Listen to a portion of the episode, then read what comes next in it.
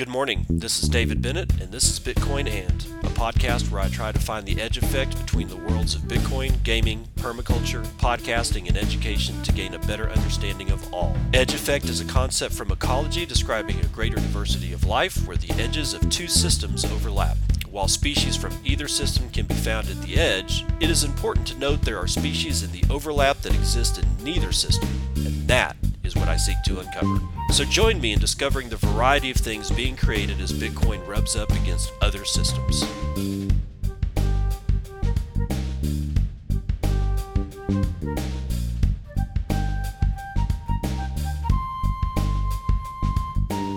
It is 10:01 a.m. Pacific Daylight Time. It is the 14th of October 2022. This is episode 631 of Bitcoin and Boost.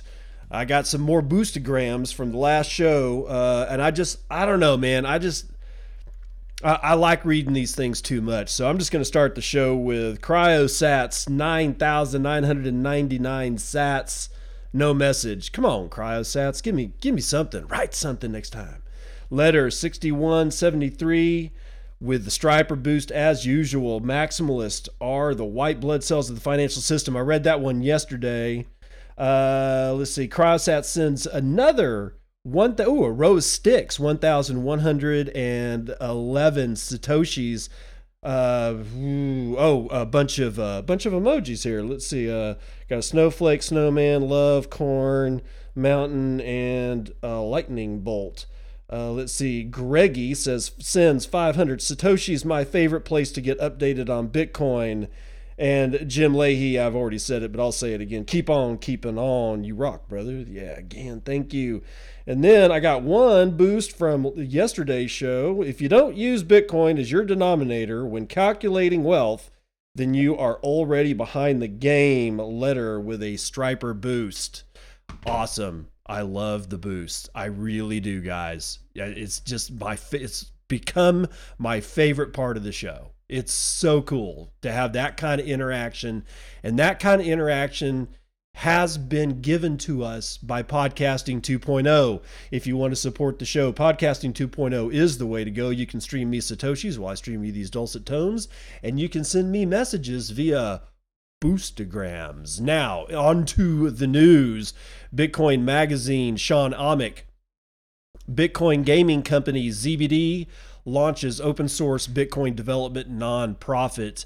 ZBD, a Bitcoin gaming company, has announced No Big Deal, a non-profit dedicated to furthering open source development for Bitcoin and the Lightning Network per a release sent to Bitcoin Magazine. Quote, NBD, aka No Big Deal, does not sell anything. Doesn't offer services. It doesn't support products, said Andre Neves, co founder and CTO of ZBD. Quote, it just writes code and gives it to the world to do with it as they will, end quote. Currently, NBD has already contributed to a number of projects. For instance, the nonprofit provided code for Open Bitcoin Wallet, which is an advanced non custodial Lightning wallet that can support hosted channels. Additionally, Poncho, which is a core Lightning plugin, and a daemon to enable uh, hosted channel support for nodes known as Cliche, have both received contributions from NBD. Furthermore, the nonprofit also contributed to Immortan, a Lightning Network library that provides plug and play developer capabilities, and LN Metrics, a data comparison tool to determine optimal Lightning nodes, have also received contributions from NBD. Quote, we basically created an entire suite of tools for the modern sovereign individual from the client you'd use to set up a node to the wallet you'd use to manage your funds in a self sovereign way, said Neves. The company has focused much of its contributions thus far on hosted channel support and the Lightning Network. Hosted channels are used to make moving funds across Lightning easier and less capital intensive by removing the need to lock up funds. The downside to locking up funds creates an obvious need for Bitcoin reserves, which some users do not have the liquidity to sustain. the important thing to note about these specific contributions is the continued expansion of hosted channel support and the continued growth of the Lightning Network, removing the need for custodial services such as the ones offered by ZBD themselves. Quote, this opens the door to more people running their own software, clients, and infrastructure instead of using for profit services like ZBD, but that's kind of the point of Bitcoin, so it's no big deal, reads the release. Okay, so now even ZBD is getting into supporting the Lightning Network, Lightning developers through a not for profit uh, arm of, of a gaming company. I, you know, and ZBD is a small gaming company. It's not like they're just rolling around in cash, right? This is, you know, this kind this kind of thing affects their bottom line. But all all these people are doing this. They're all supporting the Lightning Network. They're trying to support developers directly. You know, it's it's it's so heartening to see that nobody you this this the bear market really is where you see the people that were swimming with no swim trunks. Because they go oh shit they cover their private parts and they bail out of the beach and because they're so embarrassed. But the people that were really wearing swimming trunks the og's they're still out there. They're still out there. They're still playing. They're playing on the beach. And they're making things better for all of us. And you know, I wish that they had put in where uh, ZBD, or I wish ZBD would have put in where people could send in support for them, but I don't, I don't see that in in this article. Uh, ZBD, I think you can get that at zbd.io. That's Z E B E D E E dot io. And maybe they got something up there on their webpage, so go take a look how BIP bounties will supercharge the Bitcoin network. Ari Deschapell, I think is how you pronounce it, from Bitcoin Magazine. The idea that Bitcoin lacks innovation compared to other crypto- cryptocurrencies is pervasive. But is it true? The Bitcoin protocol undergoes significant changes much more slowly than other cryptocurrencies, the latest, of course, being the implementation and activation of Taproot. But this is a feature not a bug. As the foundation of a massive open source ecosystem, changes should be well thought out and should consistently demonstrate widespread consensus that the benefits of the change outweighs the cost. While true and generally accepted, this line of thinking can also be a cop out. It's important to recognize the necessity of consensus, but we must think deeply about what consensus means, how it is achieved, and how we could potentially improve on how it happens. Overall, the idea that slow development is a better pattern is simply an awful heuristic and a false dichotomy. The options available to the Bitcoin community's protocol development are infinitely more varied and nuanced than simply slow or fast. Careful, comprehensive, deliberate, inclusive, all of these adjectives do a much better job of describing what the Bitcoin community should actually aim to facilitate. This explicit wording is important, for whatever values we subscribe to will be used to judge initiatives and efforts, and the only aspiring ideal worse than slow is likely fast. The simple passage of time does nothing on its own to ensure a Bitcoin improvement proposal receives more eyeballs, reviews, serious consideration, or engagement. It also does nothing to ensure that the developer community is focusing its finite efforts and attention on the right areas the proper framing. If we seek to defend innovation in the Bitcoin community, the easiest way to do so would be to point at the truly expansive body of continuous research and development in the Bitcoin Dev mailing group and other forms of technical information exchange. It is undeniable that Bitcoin boasts a huge mindshare of world class programmers, cryptographers, mathematicians, economists, and more. These individuals continue to wrestle with pivotal, pivotal problems such as implementing greater degrees of privacy and scaling the greater Bitcoin network to global throughput without losing the very characteristics that make it Bitcoin. This community is delightfully and intentionally unstructured and informal. There exists no standardized process by which any idea or proposed proposal graduates to becoming included into Bitcoin. The only way for a proposal to reach eventual inclusion is to receive the extensive att- attention, support, and subsequent work from the community required to do so. From the research and analysis required to convince the community that the benefits significantly outweigh the costs, to the breakdowns and communication necessary to motivate the wider ecosystem to upgrade software and prepare use cases to the actual work of finalizing and implementing the code itself. Maintaining and supercharging this process is essential, and while it will always be slower than a standardized and formalized system in a relative sense, there is always room for improvement to make it happen more effectively on its own terms. Fixing incentives. The knee jerk impulse to fight against any assertion that the Bitcoin development process is not ideal or that it can benefit from improvement is usually based on the implicit assumption that any effort to improve it necessarily means adding more centralization and control. However, this is far from true. Just as the Lightning Network debunked the claim that increasing transacting scalability necessitated increasing the block size. Similarly, BIP bounties are an attempt at improving the incentives driving Bitcoin development and consensus building. Administered by the Lincoln Network, a nonprofit organization focused on fostering technologies that support human liberty, BIPBounty.org, BIPBounty.org collects donations to fund standardized bounties earmarked for specific BIPs. Although it only lists one bounty at the moment, this structure is designed to accomplish the following 1 through tax deductions, it incentivizes community members and organizations to show interest in and financial support for proposals by putting their money where their mouths are. Two, it gives the open source Bitcoin development community strong comparative signals regarding which areas the community is most interested in and which have higher potential financial ROI for them to attune their focus. The ba- oh, three. The bounty options for BIPs are designed to move the ball forward on concrete deliverables, representing the inputs necessary for the community to come to consensus, or not, on any particular proposal. This includes written reviews, analysis, and various classes of bug or vulnerability discoveries. Four, it does all of the above in an opt in and non centralizing way that maintains the spirit of the Bitcoin project Many developers may not pay any particular interest to bounties, and that's fine too.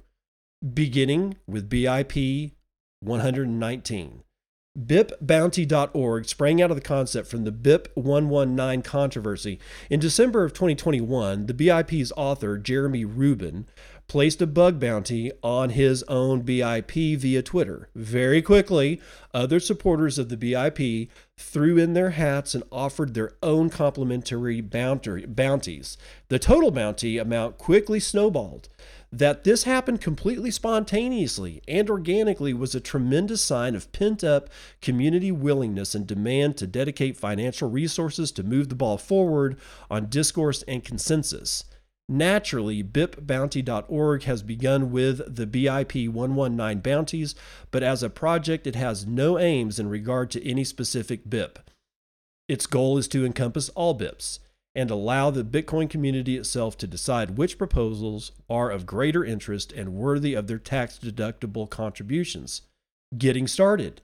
BipBounty.org is new and is attempting to tackle an ambitious problem. The hypothesis by which we will evaluate our efforts is that there is community interest for such an endeavor beyond a one time interest in the context of a single BIP. By enabling that, we can sustainably accelerate research and development deliverables and discourse across BIPs. All of this requires community buy in and engagement. And most crucial at this early stage is feedback. To that end, we at Lincoln Network hope that the best and brightest of the Bitcoin community will continue to engage with us and help us in our efforts to drive effective, collaborative, and sustainable Bitcoin development. All right, so was it uh, bipbounty.org, B I P B O U N T Y.org. Go check it out, see if uh, it's something that you want to be a part of and you know give over your time and treasure and talent if you so choose if you think that this is a worthy and viable situation. I you know i i think the idea is great. However you know it's it, it, you know could it be gamed by bad actors? Um, i automatically go to adversarial thinking.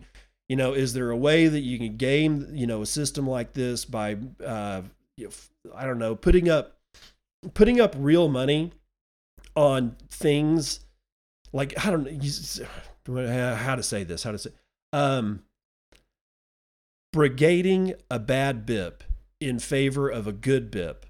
And yes, I know the technicalities between the words good and bad are, are really, really misleading, but just bear with me. Let's say there's two BIPs, and one really does focus on privacy. One real, you know, it, it really focuses on something that that, you know, all of us can really get behind. And, you know, two or three people donate to that BIP and kind of jack it up in the in the thing. And then there's another BIP.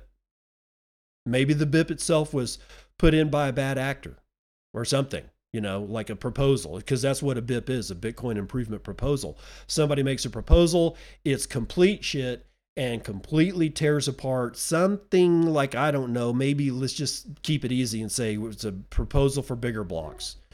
And then the brigade comes and they just put their real money behind this false BIP to put it in front of a good BIP. You see what I'm saying? I don't know if that's anything that we should worry about. However, what I've come to discover in this space is that if you are not thinking adversarially from the very beginning on everything, then somebody's already beat you to the punch.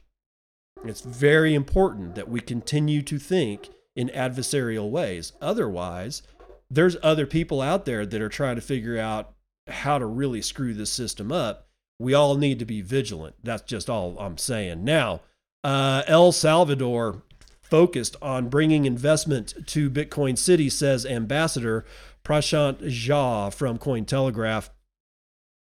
El Salvador, of course, it became the first nation to make Bitcoin a legal tender in September of last year. Yes, we know. Is currently focused on building a Bitcoin city. There have been several delays and disruptions in the plan since its announcement last year, owing to the bear or owing to the bear market-led investment drought and geopolitical tensions. Cointelegraph reporter Joseph Hall got in touch with Hector Enrique Celere Levarande. It's a long name, the deputy ambassador of El Salvador to the Kingdom of the Netherlands, to get some insights into the country's po- progress with its much hyped project. Landaverde, I think is how you pronounce it. Landaverde told Cointelegraph that the government is following a first come, first serve basis where businesses that are early with their investment will get better profits. He explained, quote, the dream of El Salvador is to have a Bitcoin city and from there to make our society bigger, stronger. We are trying to attract more and more investments to this area so we can develop these communities, end quote. The deputy ambassador noted that BTC use in the country has definitely made an impact. He also invited people to the country to see for themselves how BTC is changing lives. The iconic Bitcoin City was announced in November of last year. It would be partially funded by the sales of $1 billion of Bitcoin Volcano bonds, the world's first cryptocurrency sovereign debt product the debt product was a center of attraction at the bull market's peak. However, several delays in the past and a downturn in the bear market have cast a shadow of uncertainty. Last month, Bitfinex Chief Technology Officer Paolo Ardoino told Cointelegraph that they were awaiting a license of issuance from the government first, which would be granted after the passing of the digital securities bill that was slated for September However, there hasn't been any update on the launch of the Bitcoin bond midway through October. Yeah, so they were supposed to pass that shit last month and they didn't. And I honestly I can't blame them. However, this is fodder for people like you know Krugman and Peter Schiff and all the rest of you know the people that just really can't stand Bitcoin, and somehow or another they say this is why Bitcoin failed, when it has absolutely nothing to do at all with Bitcoin itself. It's the people behind the system that has decided to either, you know, delay it or whatever the problems are are human caused, not Bitcoin caused. So, let's see here. Let's do this one from Bitcoin Magazine, written by the Bitcoin General. Learning about Bitcoin is the path to financial freedom. Bitcoin breaks the financial bonds created by the monopolization of money. For decades, the legacy financial establishment has capitalized on its position to manage wealth for the vast majority of investors. On January 3rd, 2009, Satoshi Nakamoto did something revolutionary. He mined the Genesis block of Bitcoin. After witnessing the scandalous events of the great financial crash in 2008, enough was enough. Big banks engaged in reckless conduct with predatory lending practices and incessant greed that drove the world into a global recession. Then came the massive corporate bail- bailouts via the money printer, enter Bitcoin. Bitcoin forged a new path forward. It was a new opportunity to pursue wealth and financial independence for the commoner. The grip of the financial elites was slowly loosened as a new digital asset class was created to loosen the grips of government controlled domestic money. Bitcoin is the money of the people because no central bank or government controls it. In fact, many governments are so threatened by it, many have imposed heavy restrictions on its use or outright banned it. Bitcoin is a vehicle of financial independence. It creates more financial freedom to the individual and keeps government overreach in check with its robust network. The resistance of the legacy financial and elite establishment only galvanized this point further. The International Monetary Fund's disapproval of Bitcoin is very telling. Bitcoin is a threat to the status quo, and its strongest proponents know it. Change is on the horizon, but it's slow. The legacy financial industry mostly remains critical of Bitcoin. Because of the benefits of self custody, Bitcoin eliminates the need for these legacy institutions, or at least reduces their role. And thanks to Nakamoto, nearly every human being on this earth can now exercise the option of self custody of their wealth and savings. Of course, one would be remiss in not acknowledging the learning curve of Bitcoin. Those who are very tech savvy will pick it up more quickly, but one can also dive in as deep as they are comfortable doing. If running a node seems too complex, it doesn't eliminate the options available to use Bitcoin as a digital media of exchange. When it comes to Bitcoin, investors need to assess their own risk and their tolerance and their time preference and proceed accordingly. For some, the highs and lows of Bitcoin might prove to be too much, and for others, not so much. One primary benefit is freedom freedom to purchase, hold, or transfer holdings anywhere one desires in the world in record time at a minimal cost. Bitcoin is freedom from the shackles of big banks who work on their time, set their own non negotiable and exorbitant fees. The sad reality is the pursuit of financial sovereignty has become punishable crimes in many parts of the world. We saw this in Canada last year when Prime Minister Justin Trudeau froze bank accounts of citizens who did not align with his political beliefs. This was a textbook definition of government overreach. Of course, it should go without saying that all citizens should pay their income taxes and not use a digital asset class to evade these obligations. One should never condone breaking the law. But choosing the path of financial independence through Nakamoto's ingenious digital innovation is an option that can no longer be ignored. For those who no longer want to trust the legacy system with their hard earned money, human ingenuity has blazed a new trail. The big banks have monopolized money for long enough. They have profited, gamed the system, defrauded the masses, and manipulated their way to the top, all in the name of greed. Seeing top financial executives outwardly attack Bitcoin proves even further that they see it as a threat a remote villager in rural Africa can now own Bitcoin with as little as $50, a $50 phone. I have even heard of some remote communities using good old fashioned handwritten paper ledgers to buy Bitcoin where the internet access was limited. And the beauty of it all is Bitcoin's deflationary nature. It is the antithesis of the fiat system, which is perpetually inflationary. This is not to say that market dips will not affect Bitcoin. At the time of this writing, Bitcoin is experiencing a, experiencing a significant dip that has created great amounts of FUD. To win in Bitcoin is to run the marathon. One hodler once described it as a head game that challenges you at every level. Indeed, the dips will impact some of us. The volatility in Bitcoin will test the nerves of many and possibly even force them to reassess their risk tolerance. There is no advisor to blame, no stock broker to ream out, no fund manager to fire. One must take the time to learn the protocol, understand its potential, and jump into the roller coaster. We've seen some extreme highs and some stomach churning lows. Those with more aversion to risk may need to consider not being leveraged on Bitcoin. Don't be under any illusions. Bitcoin is still a risk asset in 2022, but given the current global financial situation today, it appears to be outperforming the legacy stock market on a whole as this unprecedented bear market trend continues. A seasoned investor with years in the trenches once said, quote, "You need to be ready to take a punch. The punch may never come, but you'll be in a much better psychological position if you are ready for it. Hodling takes balls." As simple as it sounds, it's more than just a linear buy and hold strategy.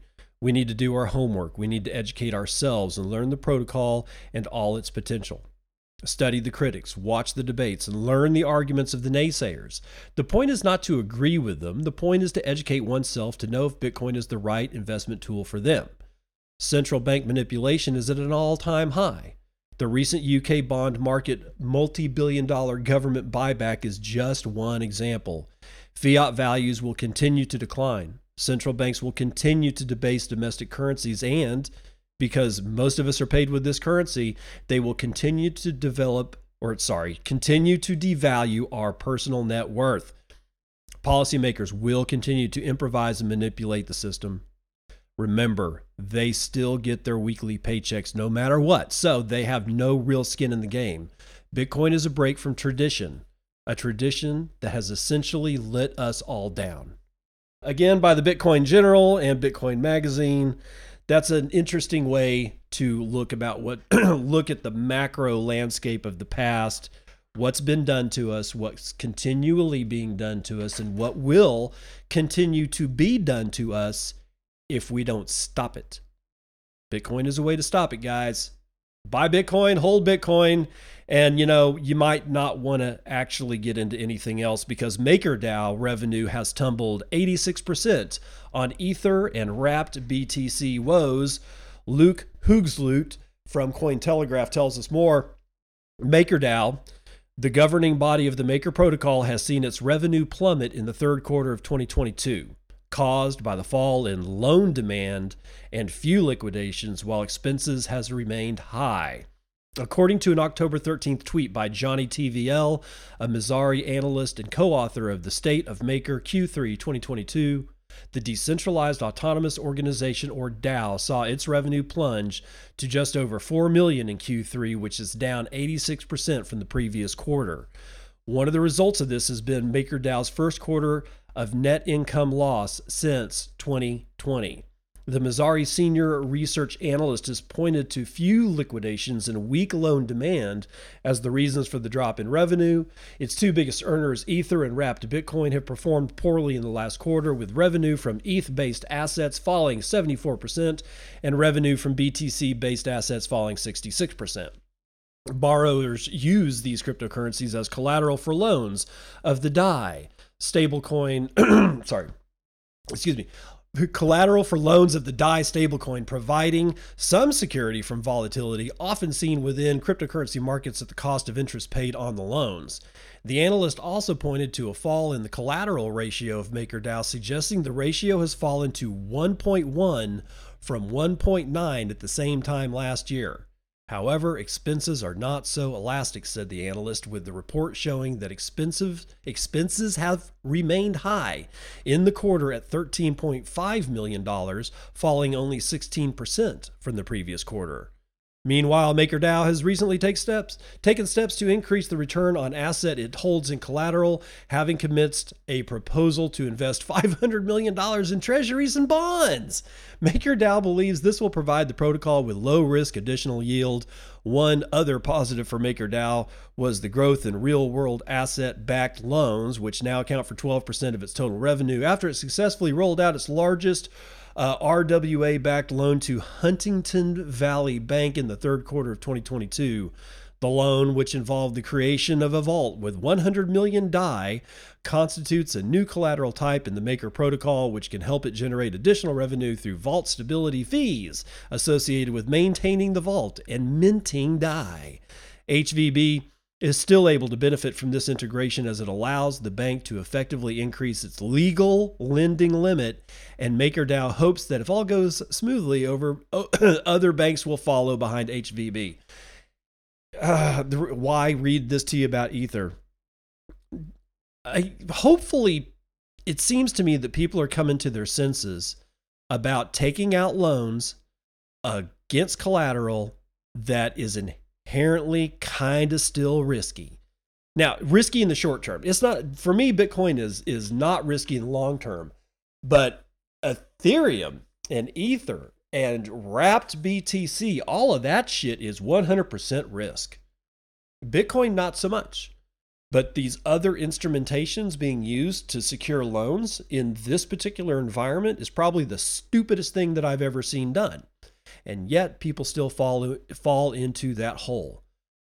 Let that not be you. Let it not be you that is in that hole when shit goes sideways or plummets back to earth. This has happened before. It will happen again. Buy Bitcoin, hold Bitcoin. Let's run the numbers.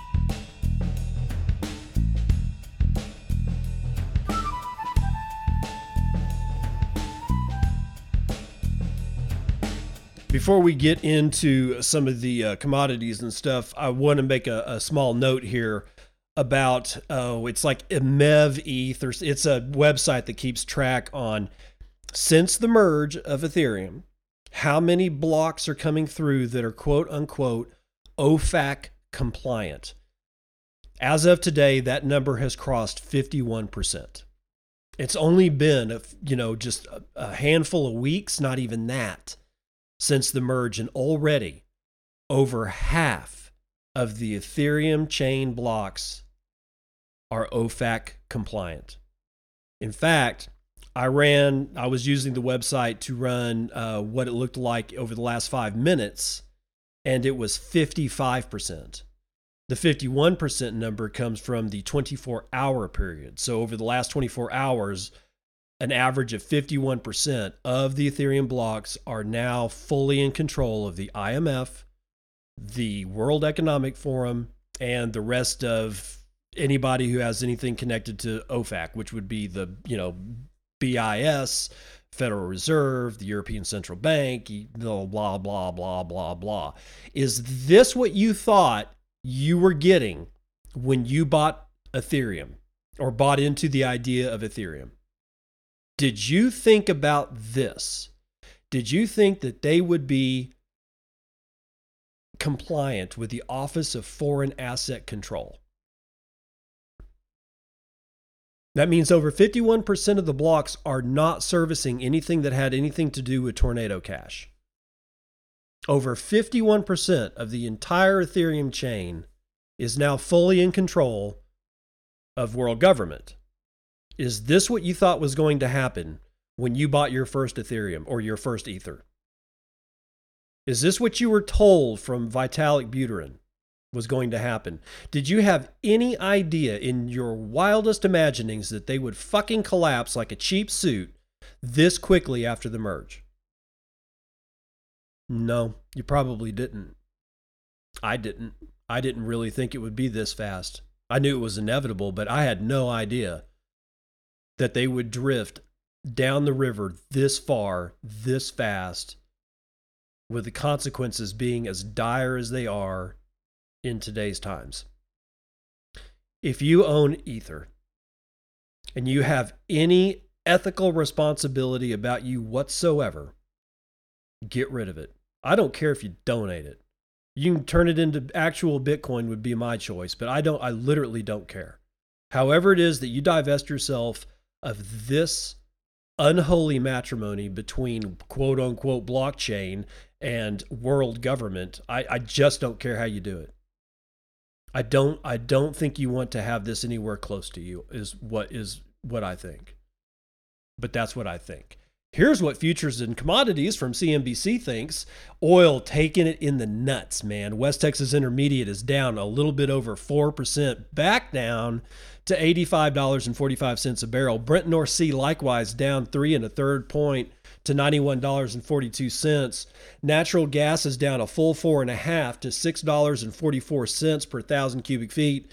Gasoline down just a bit over 3% to $2.62 all of your shiny metal rocks are having a horrible day. Gold down 1.78% to $1,647. Silver just getting manhandled, dude. Down a four and a quarter points to $18.11. Platinum is down scant. Copper is down a full point. Palladium is your biggest loser of the day, five and a half points to the downside. Agricultural futures are all, or ag is all down. except for sugar, which is up 0.05%. Biggest loser so far is wheat, 3.47% to the downside, followed on its heels uh, cotton, 2.03% to the downside. The Dow have they're all having a day on the index, 1.26% to the downside. S&P down 2.1%, Nasdaq down 2.7%, S&P Mini whoo down 2.26%. Yikes. Bitcoin, however, is fair, faring fairly well. $19,336. So yesterday, if you didn't notice, we gained, we went down to 18,000. We gained it all back, and then we uh, touched with a thousand, with another thousand dollar candle, right to the bottom end of 20k and then we fell we have fallen back down to $19,336 that is after a mere 289,000 transactions have occurred in bitcoin in the last 24 hours. Uh, oh no i'm sorry i'm sorry i misread the number. 1.8 million bitcoin have been sent in the last 24 hours uh, 6.38 BTC is the average transaction value. Median transaction value is 0.023 BTC, pretty stable. Uh, that's $452. And now block times turn hideously low. 8 minutes and 34 seconds, with 0.09 BTC taken in fees on a per block basis and 15 and a half BTC taken in fees overall in the last 24 hour period. With a 10.96% jump in hash rate, uh, we are at 265 exahashes per second. Your shitcoin indicator, Dogecoin, is at 5.9 United States pennies. We have 2,305 transactions waiting on five blocks to clear. We have a $369.3 billion market cap. That's 3.4% of gold's entire market cap, and you can now get 11.8 ounces of shiny metal rocks with your one Bitcoin, of which there are 19,178,967.17 of, and 4,996.3 of those are in the Lightning Network, valued at $96.2 million, being run over 17,210 nodes with 83,916 payment channels, and we've dropped Tor capacity again. We are down to 68.6% of the Lightning Network being run over Tor nodes. Uh, not terribly long ago, ladies and gentlemen, that was that number was at 75%, and we're at 68.6%.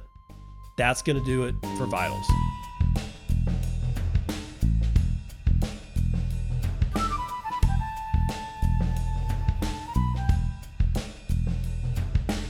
Welcome to part two of the news that you can use. Crypto trading firm NYDIG has laid off a third of its staff. The bear market continues.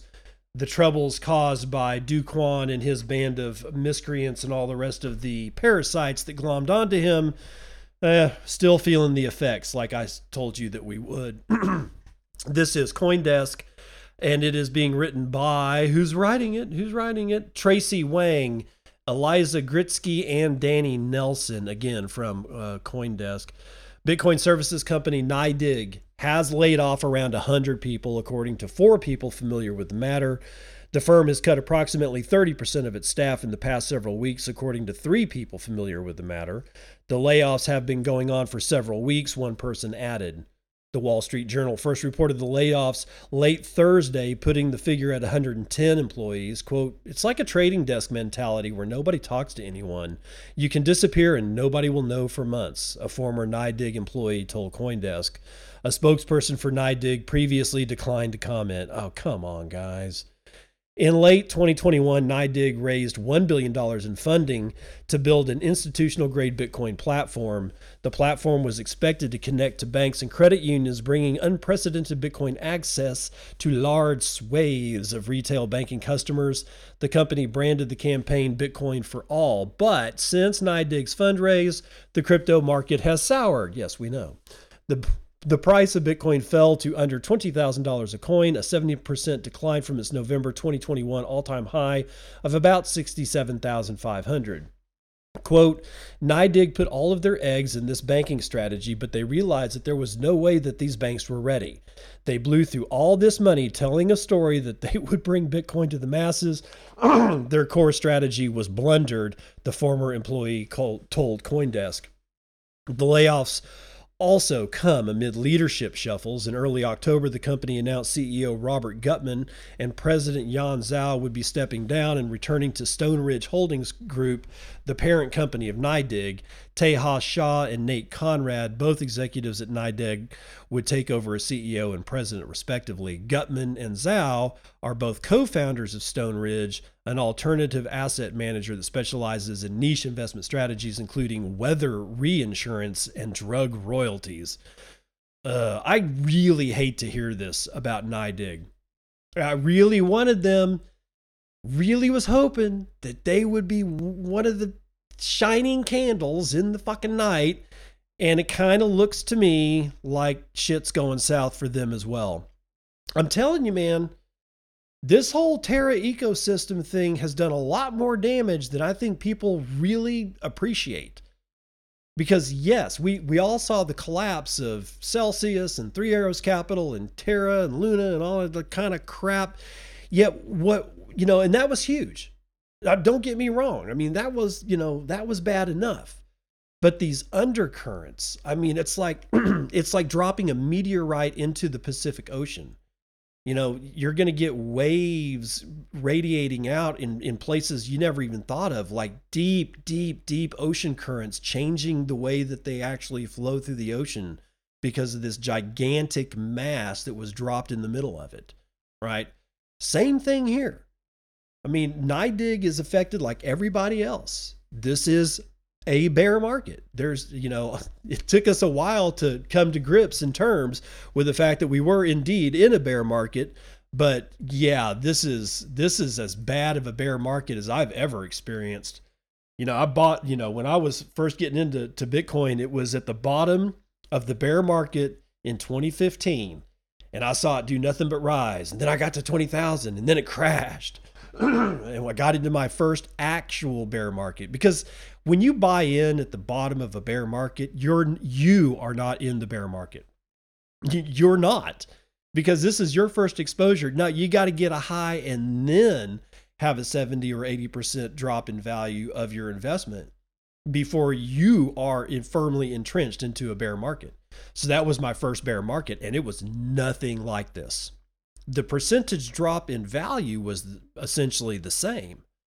But I didn't see this many people going under, and especially people that have raised this much money start tanking this bad. This is a very bad tank for NYDIG, and that's too bad. Again, because I was hoping that they would be a nice shiny candle in the night, but man, it just goes to show Contagion sucks. That's why you don't bring legacy financial thinking into Bitcoin, but nobody's going to listen to me, so this shit's going to continue. Binance, however, has launched a $500 million lending pool for Bitcoin miners because what? They didn't learn shit either. This is out of uh, decrypt.co, Z Wang. Binance, the world's largest cryptocurrency exchange, has unveiled a $500 million lending pool for Bitcoin miners as a combination of energy costs, low Bitcoin prices, and higher than ever mining difficulty strains the sector. the company said its Binance Pool project was designed to provide secure debt financing services to both public and private blue chip Bitcoin mining and digital asset infrastructure companies globally borrowers will have access to loans on an 18 to 24 month term with interest rates ranging from a mere 5% all the way up to a gobsmacking 10%. That's getting close to usury levels, man. They will also have to offer collateral in the form of mining hardware or cryptocurrency that will have to be deemed satisfactory to Binance. Binance's moves makes sense in the current industry context as it has become more and more difficult for miners to turn a profit. Last month alone, Compute North filed for bankruptcy. ISIS or Iris Energy sold $100 million in equity to generate cash. Compass Mining shut down its Georgia operations, and one of the largest Bitcoin mining pools, Poolin, froze withdrawals. Mining difficulty has also just hit an all time high, meaning miners need even more resources to continue to turn a profit. The network's difficulty rose 14% to a new all time high of 35.6 trillion. This means miners need to go through that many hashes or guesses to produce the cryptographic string that earns it the right to add the next block of transactions to the chain. Soaring energy costs have made Bitcoin's mining operations significantly more expensive to run as well, especially as the world's largest cryptocurrency still relies on energy intensive proof of work validation models. Oh, come on. Ethereum's recent switch to proof of stake, which dramatically lowered the network's energy usage, looks mighty savvy in the current energy landscape. I'm going to pause to tell you to fuck off. Not you. You're fine. No, no, no. Who's writing this one again? Is this hold on. Z Wang can fuck straight off. This is bullshit. Why? I just told you at the beginning of running the numbers that over 51% of all Ethereum blocks are now OFAC compliant, which means they are 100% owned by world governments. Okay? The people that do not like you, they do indeed hate you, and they certainly want you to die. You are the carbon they are trying to reduce, and it makes it harder for them to reduce that carbon if that carbon holds on to money that has value because it imparts yet more value to the human chunk of carbon that holds it. And here we have this dickhead saying that that was a savvy move. No, it's you got captured. Only proof of work has a hope in hell of not being captured like Ethereum was so easily captured of just a few weeks ago. It's just sick. God, it's a sick. It's just sick, sick, sick, sick. Let's continue. Miners have been hit especially hard by the bear market, with mining revenue down almost 60% from the start of the year, according to blockchain.com. And with Bitcoin sitting at year lows of $19,615, miners are increasingly turning to credit lines to stay afloat and remain profitable in the hopes of weathering this crypto winter. Indeed, Binance isn't the only company getting into lending to miners. At the start of the month, Maple Finance announced a $300 million lending facility for troubled Bitcoin miners, although at up to 20% interest rates. That is usury. 20% is absolute usury. Sidney Powell, Maples Finance's uh, co founder and CEO, told Decrypt at Messari Mainnet 2022 that miners have little choice when it comes to choosing a lender, as traditional banks have often been skittish about doing business with crypto firms. Well, of course they have. Um, this is not going to end well. This is not good. This is how contagion of the man dying in the hospital bed gets transferred to the nurse that's trying to service the man that's dying of some kind of weird communicable disease in the hospital bed. This doesn't end well. I can already tell you that. This does not end. It's not going to help the miners. And it's going to put Binance in a situation where they're going to be able to scoop up cheap ass uh, mining equipment for their own mining operations. If they if they I can't remember if Binance does any appreciable mining or not, but this is one way to basically get a hold of your mining equipment is like you put it up as collateral because you need the cash to operate. You're probably in this particular environment because God only knows how long this shit lasts. You're going to lose your miners. And you're going to give them to Binance. And they're, you know, or God forbid you put up your Bitcoin, they're going to get that shit too. Don't do it. See, this all goes back to my theory that we cannot seem to separate ourselves as humans from the legacy financial thought. We just seem to never get it. We're not learning from the mistakes of the past. If you're going to build a mining company, then it's probably proper for you to understand that what you think you can get out of it, you put that at 100%. And then you make damn sure that you don't do anything about realizing those expectations over 10%. That way you don't get fucking hosed. These guys are going to get hosed. This lending shit against miners and cryptocurrency needs to stop or at least be curtailed.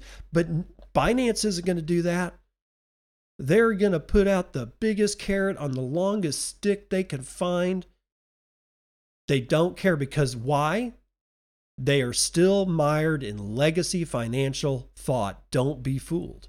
Kraken, Binance, even BitMEX. At least BitMEX had the had the honor of being completely transparent about how degrading they were being to their customers. And what I mean by that was allowing 100x leverage on fucking trades.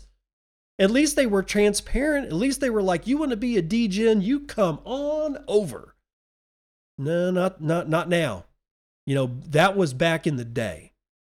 That was back in the day when we could all have fun. And if you really wanted to be that kind of a degen, more power to you. But nobody, nobody felt bad for your ass when you lost on 100x leverage. You know, Arthur Hayes, the guy that started BitMEX, he sure as shit didn't care. He was probably laughing all the way to the bank, but at least he was honest about it. This lending stuff, this lending stuff is toxic. It's radioactive.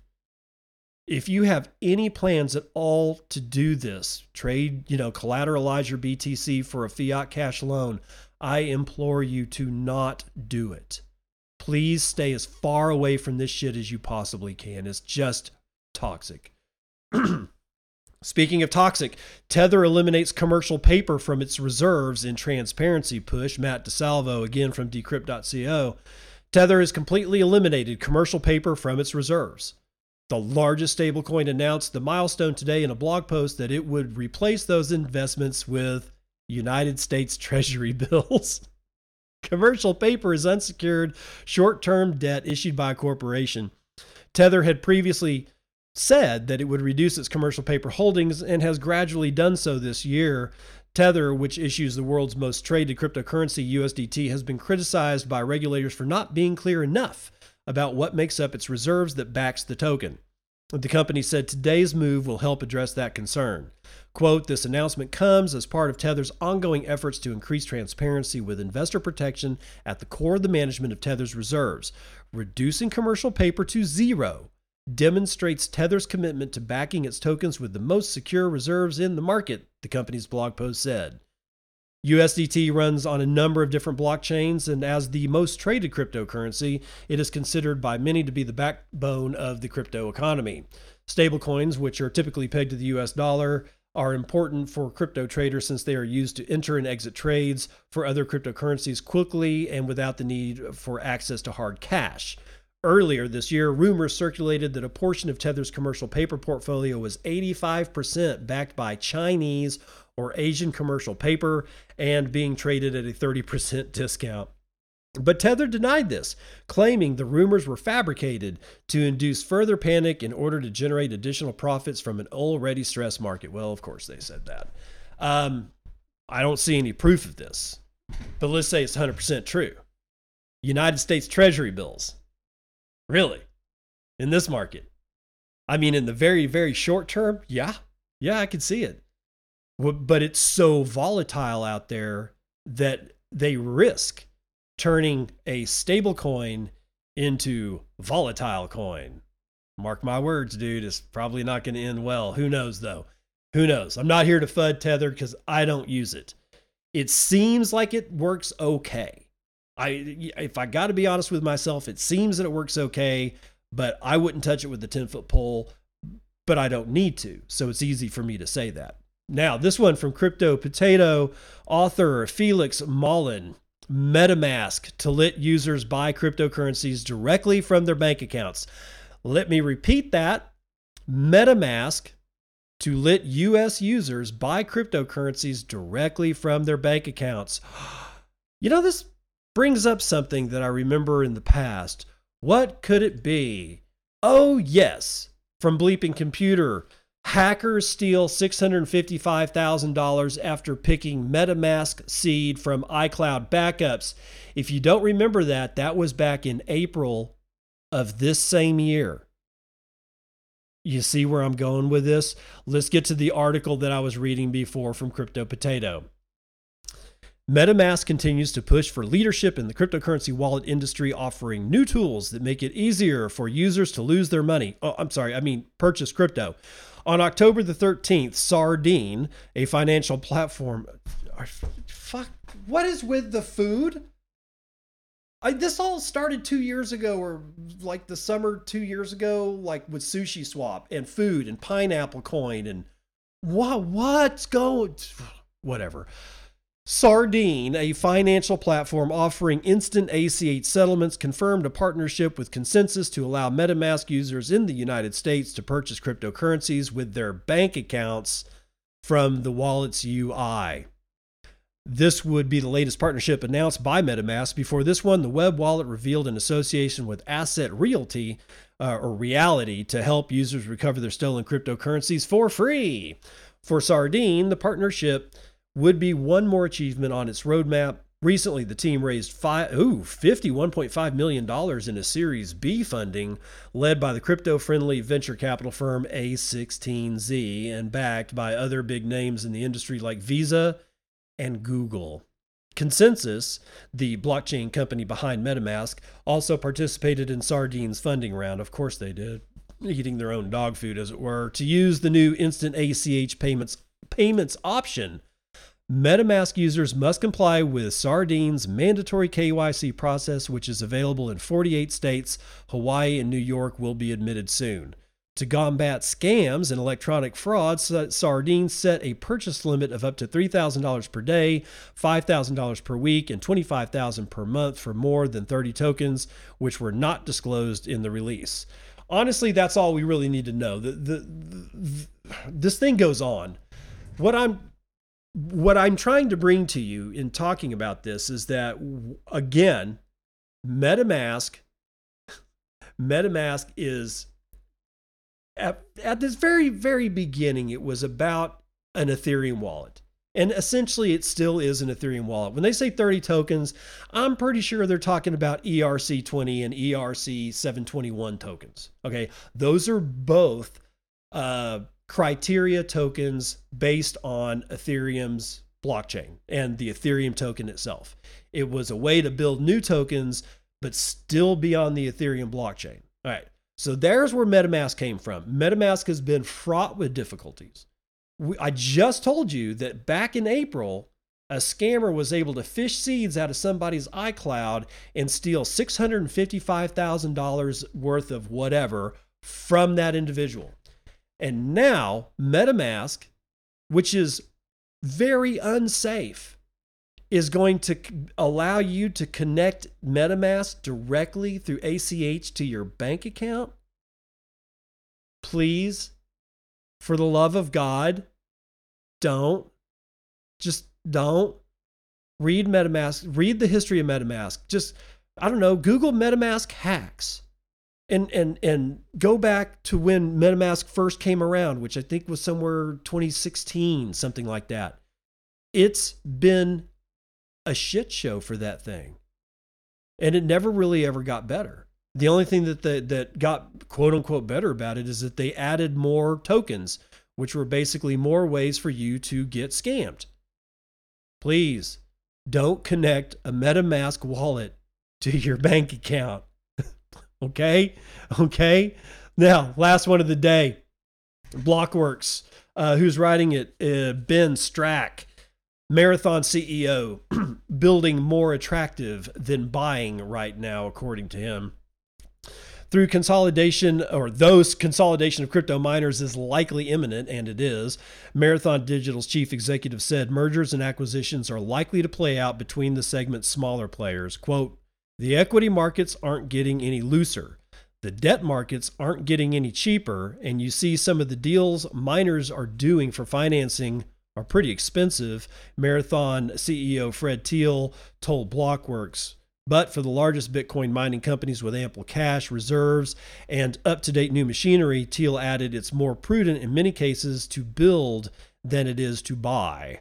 Many mining companies raised money during the bull run late last year to ink power agreements and order containers. Expecting to raise more money for machines, miners saw capital markets start to close, leaving them with unused hosting capacity. Other companies built out third party hosting capacity, expecting higher growth that ultimately fell far short of their projections. Quote, We're getting a lot of phone calls, Thiel said. Companies who before were just considering self mining are now having to actively look at offering up hosting capacity to a third party. We're starting to see more and more attractive deals. End quote. Thiel and other industry executives have pointed to the price of new machines, which has plummeted in recent months, as rationale to continue building, uh, not buying. Hut 8 mining CEO Jaime Leverton said during a panel at Blockworks Digital Asset Summit in New York last month that asset-based M&A deals with other firms can be tricky as a result. Quote, if you paid 70 or 80 bucks per terahash for your equipment and you've got some leverage on that, I'm not going to take your debt for overpriced machines when I can just buy machines straight up for 20 to $25 per terahash, Leverton said. Frank Holmes, executive chair for Hive Bitcoin uh, blockchain technologies, told Blockworks last month that his firm is set to evaluate buys of equipment and potentially mining firms over the next six months. Consolidation. Energy prices, a top concern for all miners, are hitting certain companies in the space particularly hard as we get through this winter, the consolidation and the kind of cleansing that will happen, it will be very clear which businesses are professionally run and well financed and which ones aren't, he said. Marathon posted a net loss of $192 million during the second quarter and is set to report its third quarter earnings next month. The company said on October 8th that its fleet of 57,000 machines represents a capacity of roughly 5.7 exahashes per second. An additional 19,000 miners amounting to 2 exahashes per second are expected to come online in the next 30 days. Thiel told Blockworks the company seeks to hit roughly 13 exahashes by the end of 2022 and 23 by mid 2023. Quote, Hosting has all been contracted. The machines have all been ordered and pretty much all paid for and are scheduled inbound. Stuff can happen, but at this point, there are no gating items that I'm aware of, said the Marathon CEO. Thiel last month said bank, uh, last month's bankruptcy filings by Compute North, one of Marathon's hosting providers, is not expected to impact, impact Marathon's growth targets. The entities associated with the King Mountain and Wolf Hollow mining sites in Texas are not directly subject to the bankruptcy process, he added. Quote, the court already gave Compute North permission to continue operating as it prepares to auction assets in the coming weeks and months to pay down its debt. Uh, even after this, we expect Marathon to continue to be allowed to operate at the data centers given the value of the operations is almost solely driven by miners actually mining. Marathon invested $10 million in Compute North via convertible preferred stock. It also loaned the company 21.3 million and has paid the hosting provider roughly 50 million in operating deposits. Quote, we don't see any issues with the deposits at this point. The loan that we have to them, uh, we'll see how the bankruptcy all shakes out and what we end up with, Thiel said. As Marathon continues adding miners to its U.S. sites, Thiel said the company is also looking to continue to build relationships as well as new mining sites internationally, naming Latin America and the Middle East as potential targets. Oh, could you imagine mining in the heat of the Middle East? Yikes. Quote, there's a lot of stranded energy in parts of the world where energy is very inexpensive and where regime risk is fairly low, and so we're definitely exploring that we think Texas is reaching a point where there's a lot of mining in Texas and people do not need to start looking at other places. Hell yeah, I agree. And I'm a Texan and I'm all for Texas doing mining, but I'm more for Bitcoin mining being decentralized. I don't want to see it all end up in Texas. I want them to go someplace else. Although, honestly, the Middle East, probably some cooler places that you know you can mine at. Anyway, that's going to do it for what is now the afternoon roundup.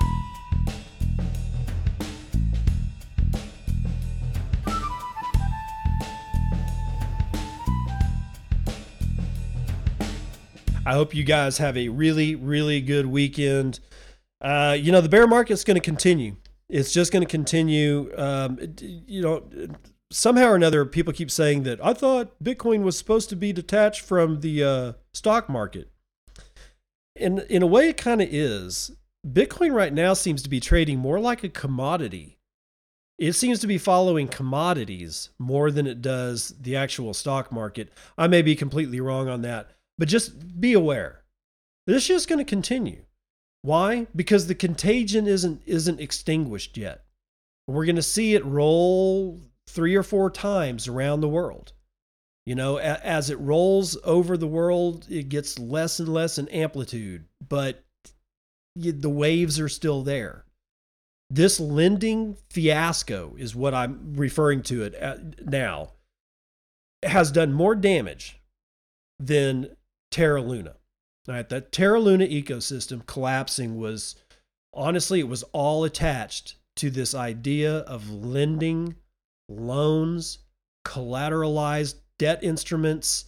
It's the same shit that is in the legacy financial system. And every time you see it, you should just buy Bitcoin and hold Bitcoin, and I'll see you on the other side. This has been Bitcoin and, and I'm your host, David Bennett. I hope you enjoyed today's episode and hope to see you again real soon. Have a great day.